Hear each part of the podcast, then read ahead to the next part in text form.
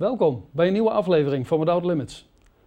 Vandaag bij mij weer te gast Hans Achteres. Hans, van harte welkom weer bij Without Limits. Dank je Henk. Vandaag de derde aflevering van een serie van zeven afleveringen met een geweldige bijbelstudie over de laatste zeven dagen van het leven van Jezus. Dag 7 en dag 6 hebben we al gehad. En vandaag gaan we dag 5 doen uit eigenlijk hè, de lijdensweek van Jezus. Ja, maan, ja. Ik geef u graag het woord. eh, maandag de vijfde dag voor Jezus zijn dood. En om wat beeld te krijgen en inzicht lijkt het me goed om allereerst een klein stukje te lezen uit de Bijbel, Marcus 11, Ja. vers 12 tot en met 24. En Henk, als je dat wil voorlezen, dan graag.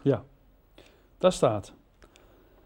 En de volgende dag, toen zij van Betanië kwamen, werd hij hongerig. En toen hij van verre een vijgenboom zag die bladeren had, ging hij daarheen om te zien of hij er ook iets aan zou vinden.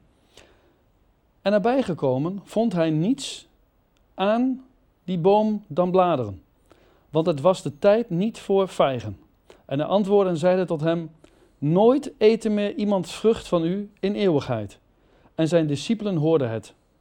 En toen zij kwamen te Jeruzalem, en zij kwamen te Jeruzalem. En hij ging de tempel binnen en begon hen die in de tempel verkochten en kochten uit te drijven en de tafels de wisselaars en de stoelen van hen die de duiven verkochten, keerde hij om.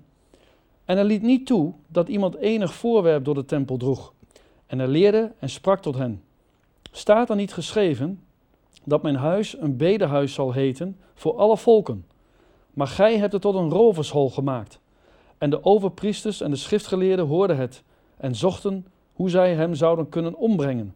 Want zij waren bevreesd voor hem, omdat de gehele schare versteld stond over zijn leer. En toen het laat werd, gingen zij de stad uit naar buiten. En toen zij des morgens vroeg langs de vijgenboom kwamen, zagen zij dat hij van de wortel af verdord was. En Petrus herinnerde het zich en zeide tot hem: Rabbi, zie, de vijgenboom die gij vervloekt hebt, is verdord. En Jezus antwoordde en zeide tot hen: Hebt geloof in God. Voorwaar ik zeg u, wie tot deze berg zou zeggen: Hef u op en werp u in de zee, en in zijn hart niet zou twijfelen, maar geloven dat hetgeen hij zegt geschiet, het zal hem geschieden. Daarom zeg ik u: al wat gij bidden begeert, gelooft dat gij het ontvangen hebt, en het zal geschieden.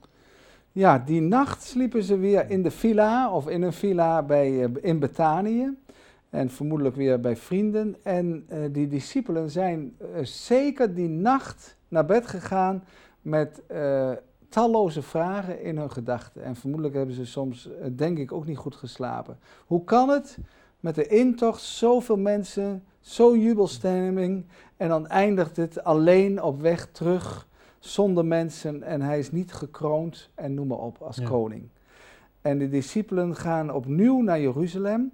Er zijn daar ook veel pelgrims vanwege het paascha wat aanstaande is. En ze gaan min of meer, denk ik, nogal redelijk zwijgend. En met wat gebogen hoofd lopen ze zo met Jezus richting Jeruzalem. Er zijn dit keer geen rijen mensen. En er is in feite niemand behalve Jezus en zijn discipelen. En Jezus ziet daar inderdaad een, in de verte een vijgenboom. Een vijgenboom met bladeren. Nou, het was begin april. En als een vijgenboom bladeren heeft, dan heeft hij ook meestal vrucht. Dat is normaal. Dat is, eh, dat is eh, gesynchroniseerd. Dat hoort bij elkaar. En dan is het normaal, was het begin juni, dat er eigenlijk vrucht aan zou komen. Maar omdat hij bladeren zag, dacht hij, dan zit daar ook vrucht aan.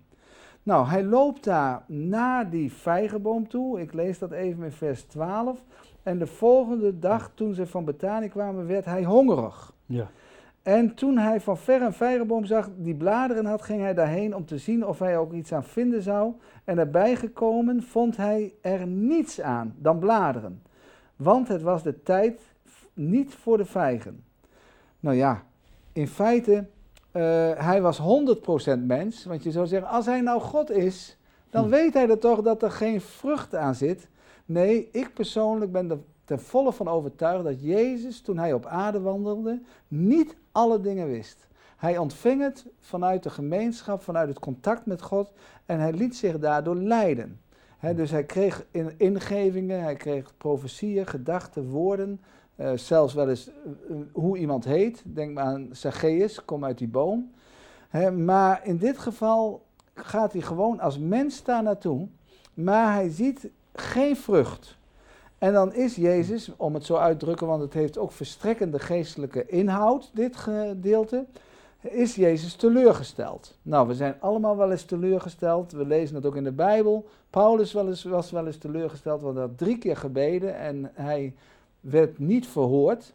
Hij werd wel gehoord, maar hij werd niet verhoord. Hij, zijn gebed werd wel beantwoord, maar werd niet verhoord. Maar hij was wel teleurgesteld. van hier, waar, waarom? Elia was ook teleurgesteld, omdat hij last had van achtervolging door mensen. Uh, Petrus was ook teleurgesteld in zichzelf. Hè? En uh, nou, dan als je teleurgesteld bent, dan kun je uh, één ding doen, bij de pakken neerzitten. Maar als je gelovige bent, dan ga je de pakken uitpakken. nou, dat is een verschil. Zie je, opeens een boom. En die staat centraal. Is dat bijzonder? Ja, ik denk het heeft een geestelijke betekenis, want je ziet ook meer in de Bijbel dat een boom een betekenis heeft.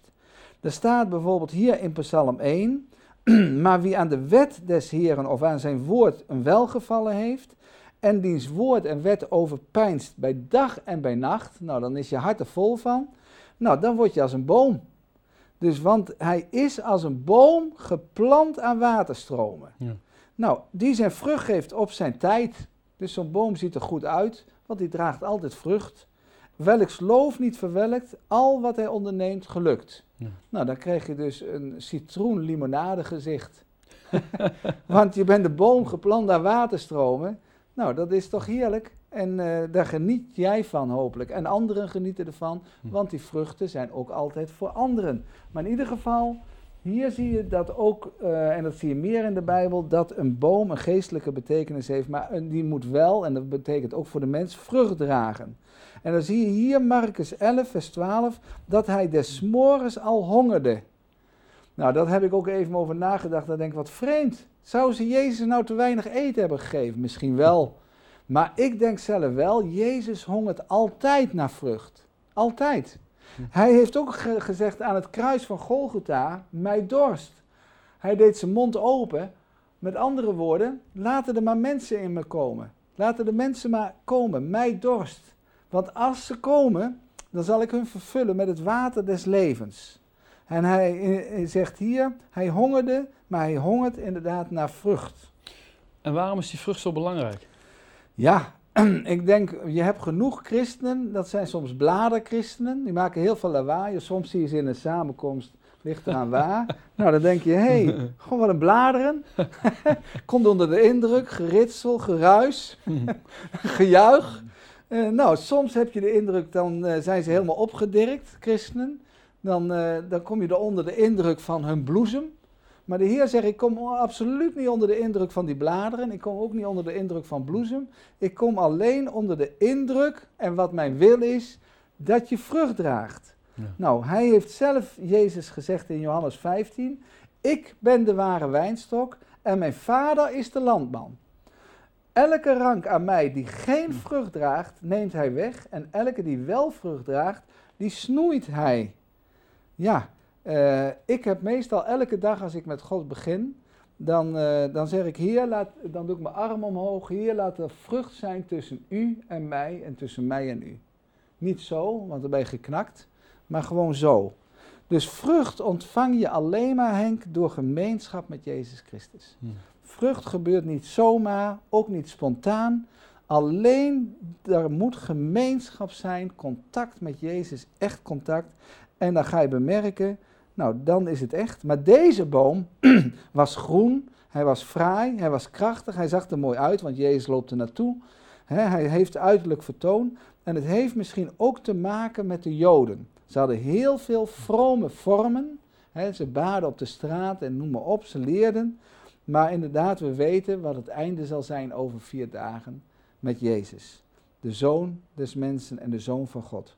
En in Marcus 11 spreekt hij hardop een een vervloeking uit over die boom. Als je geen vrucht draagt. En die discipelen die horen het. Ja, dan zijn ze in vers 20, dat vind ik een heel bijzonder iets. In Marcus 11, vers 20, Er staat, en toen zij des morgens vroeg, dus opnieuw daar langs kwamen, de volgende dag, Ja. eh, de vijgenboom kwamen, zagen zij dat hij van de wortel af verdord was. En dan zegt Petrus, die herinnert het zich, en die zei tot hem, Rabbi, meester, zie de vijgenboom die gij vervloekt hebt is verdord. Hoe is het mogelijk? Ja. Hoe is het mogelijk? Dit kan toch niet waar zijn? Hoe kan het? Dus met andere woorden, ze, hij lette en de mensen en christenen letten vaak meer op wat ze zien dan dat Jezus bijvoorbeeld zegt en wat hij doet. Dus we letten soms meer op de omstandigheden Ja. en op de storm dan op de hand van de storm die alles leidt en die hem kan stillen en die hem kan toelaten. Dat is net als met, met de storm op het meer. Hè? Jezus had gezegd dat ze naar de overkant zouden gaan. Maar ze waren allemaal bang, ze hadden allemaal angst en ze maakten hem wakker. Hè? Terwijl als ze hem bij wijze van spreken vertrouwd hadden en eh, gehoord hadden wat hij zei, dat ze naar de overkant zouden gaan, Amen. dan zouden ze ook niet, eh, geen angst hoeven te hebben gehad. Nee. Want dan wisten, ze, dan wisten ze, dan gaan we de overkant ook halen. Precies. Nou Henk, wat je uitdrukt, dat vind ik geweldig. Want eh, als je acht geeft op Jezus zijn woord en woorden. Zijn woorden zijn getrouw, zijn woorden zijn waarachtig, zijn, woorden, zijn beloftes zijn ja en amen. Dan hoefden ze niet bevreesd te zijn. Ja. Maar nu schreeuwden ze het uit, wij verdrinken. Ja. En Jezus is wel in hun boot, maar wij vergeten dat hij in onze boot is. Maar we moeten dus, om het zo uit te drukken, door het geloof Jezus wakker houden. Want toen zij Jezus aanriepen, ze zeiden, Jezus, wij verdrinken. Maakt u zich geen zorgen om ons. Dus ze spraken tot Jezus. Toen werd Jezus, hoorde het pas, toen ze tot Jezus gingen spreken. Toen zeiden wij verdrinken. Nou, Jezus bleef gewoon slapen. Maar toen ze tot Jezus zeiden, Jezus, we verdrinken. Nou, direct was Jezus daar. En hij stilde eerst de storm in het hart. En toen Jezus ging staan in het schip, stilde hij ook de storm uitwendig. Ja, eerst mooi. inwendig en daarna uitwendig. Mooi. Dus dat is eh, bijzonder. Ja, dus zijn beloftes zijn ja en amen. En, en als we kijken naar dit gebeuren, hè, zit er dan ook nog een, een grote geloofsles in? Ehm, nou, Jezus zegt dat het gebeurt. Hè? Dus Jezus heeft gesproken en het gebeurt. Van eh, wat ik al zei, zijn beloftes zijn ja en amen. Want ze komen bij die boom. En hij is onvoorstelbaar armoedig, want die bladen die, die hangen gewoon als dood aan een tak soms. En dan niet meer groen, maar bruin. Hij is vanaf de wortel, is die inderdaad verdord. Ja. Dus hij verdorde eigenlijk, waarschijnlijk al op het moment, op het moment dat Jezus het sprak, begon het al. Ja, direct. Alleen toen was het nog niet zichtbaar. Nee, en Hè, direct. want het eh, begon bij de wortels. Direct. Want het begon bij Ja. de wortel, maar je zou zeggen, na, na korte tijd was die gewoon al bruin. En Jezus zegt, kijk, geloof nou wat ik zeg, geloof Gods woord. En Jezus antwoordde zij en zeide tot hem, heb geloof in God. Wat ik eh, zelf geweldig vind, heb Gods geloof. Maar daar moet je wel wat aan doen, want dat vraagt groei en dat vraagt gemeenschap met God. Geloof, heb Gods geloof. Ja. Dus er is eigenlijk geloofsarmoede. Ja, want de mensen zitten vaak vol van, maar, eh, maar eh, dus Jezus heeft gezegd, geloof in mij en ge zult grotere dingen zien hè, dan voorheen. Ja, zeg grotere dingen, ik geloof wel in Jezus, maar grotere dingen en dat je nog wonderen zult meemaken, roep mij toch aan en ik zal u voortaan grote en machtige dingen doen zien waarvan u niet weet. Ja, dan heb je heel veel christenen die gaan dus zeggen, maar, eh, maar ja, Ja. maar nou, eh, om kort te zijn, ze gebruiken niet het zesde zintuig. Ik bedoel, we hebben reuk, we hebben smaak, we hebben gehoor, maar het zesde zintuig is geloof. En christenen moeten dat geloof gaan in werking stellen. Want Jezus prijst geen klein geloof, middengeloof vindt hij gewoon, maar hij prijst wel groot geloof Ja. omdat je verwacht van een groot God dat hij machtige dingen kan doen. En als je je geloof op hem vestigt, geeft dat hoop en blijdschap. Maar de tegenhanger is bezorgdheid. Want als je bezorgd bent, dan ga je bedrukt door het leven. Dan, dan krijg je, ja, ik denk dat je veel meer spieren nodig hebt of gebruikt moeten worden voor bezorgdheid, dan dat je geloof hebt en optie naar God. Ik weet zeker, als je opziet naar God, nou laat ik nou voorzichtig zijn, hij heeft 14 spieren nodig. En als je bezorgd bent en bedrukt, ik geloof wat 72, je krijgt er ook nog een lelijk gezicht bij.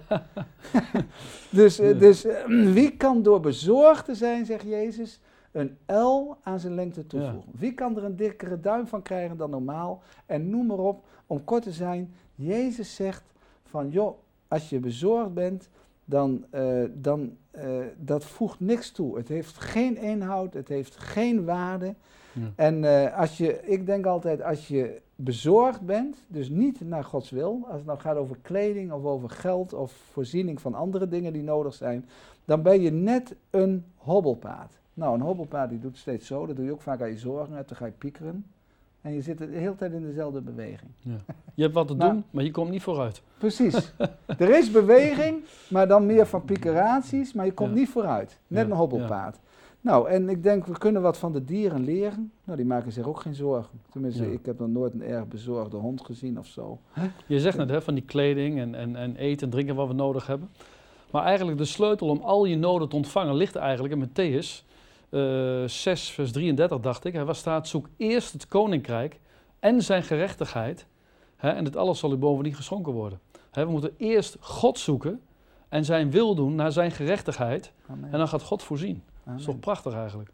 Amen. En, en dat is gelo waar geloof is, gebeuren wonderen. Ja. Dat is echt geweldig. En Hans, wat, wat zijn nou onder andere de vijanden van het geloof? Hè? Of rovers van de genade van God? Ja, um, ik denk dat er zeker een aantal uh, zijn. Um, kijk, het is, ik noem maar even een aantal. Ik denk aan die berg. Jezus zegt, meen ik, van um, indien je tot die berg zegt, ja. werp je op Hè, of dan ja, hef u op hef en werp op, sorry, in de zee. Sorry, hef u op en werp je in de zee. En je zou in je hart niet twijfelen, dan zal het gebeuren. Ja. Maar de meesten hebben een molshoop geloof.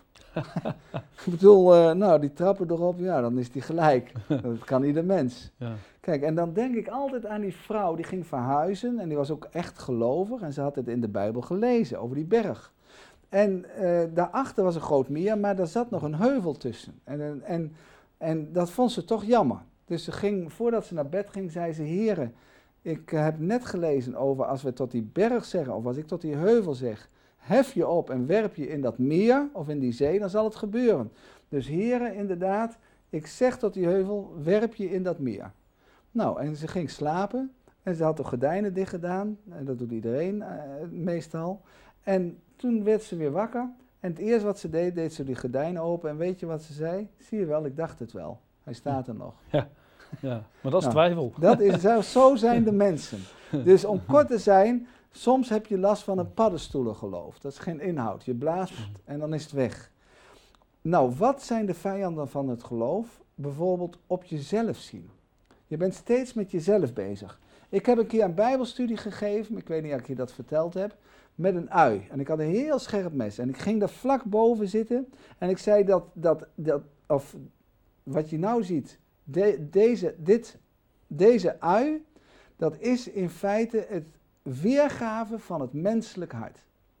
Ik doe er, met een mes doe ik de bovenkant eraf en ik ga afschillen. Elke schil is hetzelfde. En na een aantal minuten kom je erachter bij, terwijl je met je eigen hart steeds maar bezig bent, steeds maar met je eigen leven, steeds maar naar binnen kijken, je wordt er zo verdrietig van. Ja, letterlijk, je gaat ervan huilen. je wordt er zo verdrietig van. Dus de Heer zegt, geloof in mij, want het geloof is uit het horen. En het horen is door het woord van God. Ja. Dus de Heer zegt, gebruik je Bijbel. Kijk, nou doe ik even zo. Nou, laat ik even kijken of ik het even beter kan uh, laten zien. Kijk, Uh, u moet dus niet de, de, Bijbel gebruiken als een bel. maar, hè, dus, want sommigen zeggen, hé, hey, och, die Bijbel, dat is een soort bijbel. Een bel erbij. maar de Heer zegt, het is het boek der boeken, dit is mijn woord. Ja. En dat is belangrijk dat je hem zo hanteert. Want dan krijg je geloof. En dan is de vraag, bijvoorbeeld ook een vijand is, is je gebed wat je doet een stuurwiel of een reservewiel?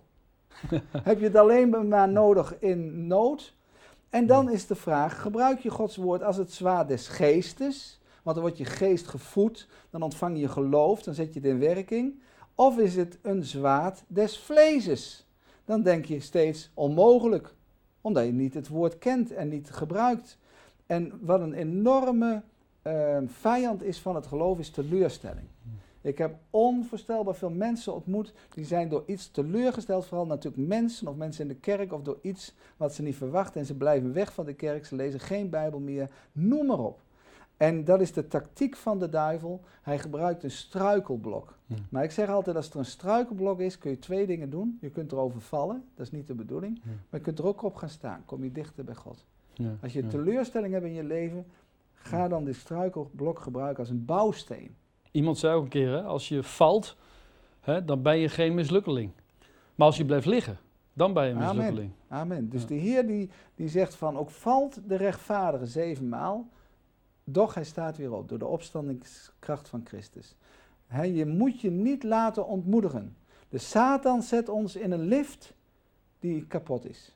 Altijd. Als je bij Satan in de lift komt, gaat altijd naar beneden. Want zijn doel, of zijn, sorry, einddoel is de afgrond. Johannes 10, vers 10. Ja. ja, maar kom je bij Jezus in de lift, tenminste door de Heilige Geest, dan brengt de Heilige Geest je bij Jezus. Gaat naar boven toe. Jezus ging naar de tempel omringd door talloze pelgrims. En opeens was daar een vraag. Wil je dat eens lezen, Henk? Uh, Marcus 11, vers 28 tot en met 33. Een vraag. Terwijl hij leert in de tempel. Ja, dan zeggen ze vanaf vers 28. Krachtens welke bevoegdheid doet gij deze dingen? Of wie heeft u de bevoegdheid gegeven om deze dingen te doen? Jezus zeide tot hen: Ik zal u één vraag stellen. Geef mij daarop antwoord. Dan zal ik u zeggen, krachtens welke bevoegdheid ik deze dingen doe. De doop van Johannes, was die uit de hemel of uit de mensen? Antwoord mij daarop, zegt Jezus. En zij overlegden onder elkander en zeiden: Indien wij zeggen uit de hemel, dan zal hij zeggen: Waarom hebt gij hem dan niet geloofd? Zeggen wij echter uit de mensen, ze waren namelijk bevreesd voor de scharen, want allen hielden Johannes inderdaad voor een profeet. En ze antwoordden en zeiden tot Jezus: Wij weten het niet. En Jezus zeide tot hen: Dan zeg ik u ook niet, krachtens welke bevoegdheid ik deze dingen doe. Nou, ik denk altijd, mensen hebben altijd vragen, vragen, vragen, vragen. Hier hebben ze ook weer vragen aan Jezus. Ik dacht even aan een prediker die een keer voor 500 mensen ongeveer sprak. En toen zei hij, hoeveel, hoeveel mensen hier willen naar de hemel? Nou, iedereen stak de hand omhoog. Toen zei hij daarna, hoeveel willen er vandaag? Niemand. Nou ja, om kort te zijn, kijk, Jezus, uh, ze zeiden van, nou, waar haalt u die bevoegdheid vandaan? Met andere woorden, is het een solo-actie van u? Uh, doet u, u doet net zoals u de baas bent, iedereen is geschrokken. Ja, hij is inderdaad de baas, want niemand durfde hem wat te doen. maar daar wou ze weten van waar heb je die bevoegdheid? was dat een solo, het was een solo-actie van u in die tempel. En daar gaan ze dus op in. Maar, maar de Heer die zegt in vers 30 hier, de doop van Johannes was die uit de hemel of uit de mensen? Antwoord mij. Nou, die lafaards, om het zo uit te drukken, en dat meen ik ook, die gaan overleggen, want ze weten echt wel dat Johannes de doper van God gezonden was. Maar die zeggen niks. Ze houden zich stil hè, en ze doen net zoals ze onnozel zijn.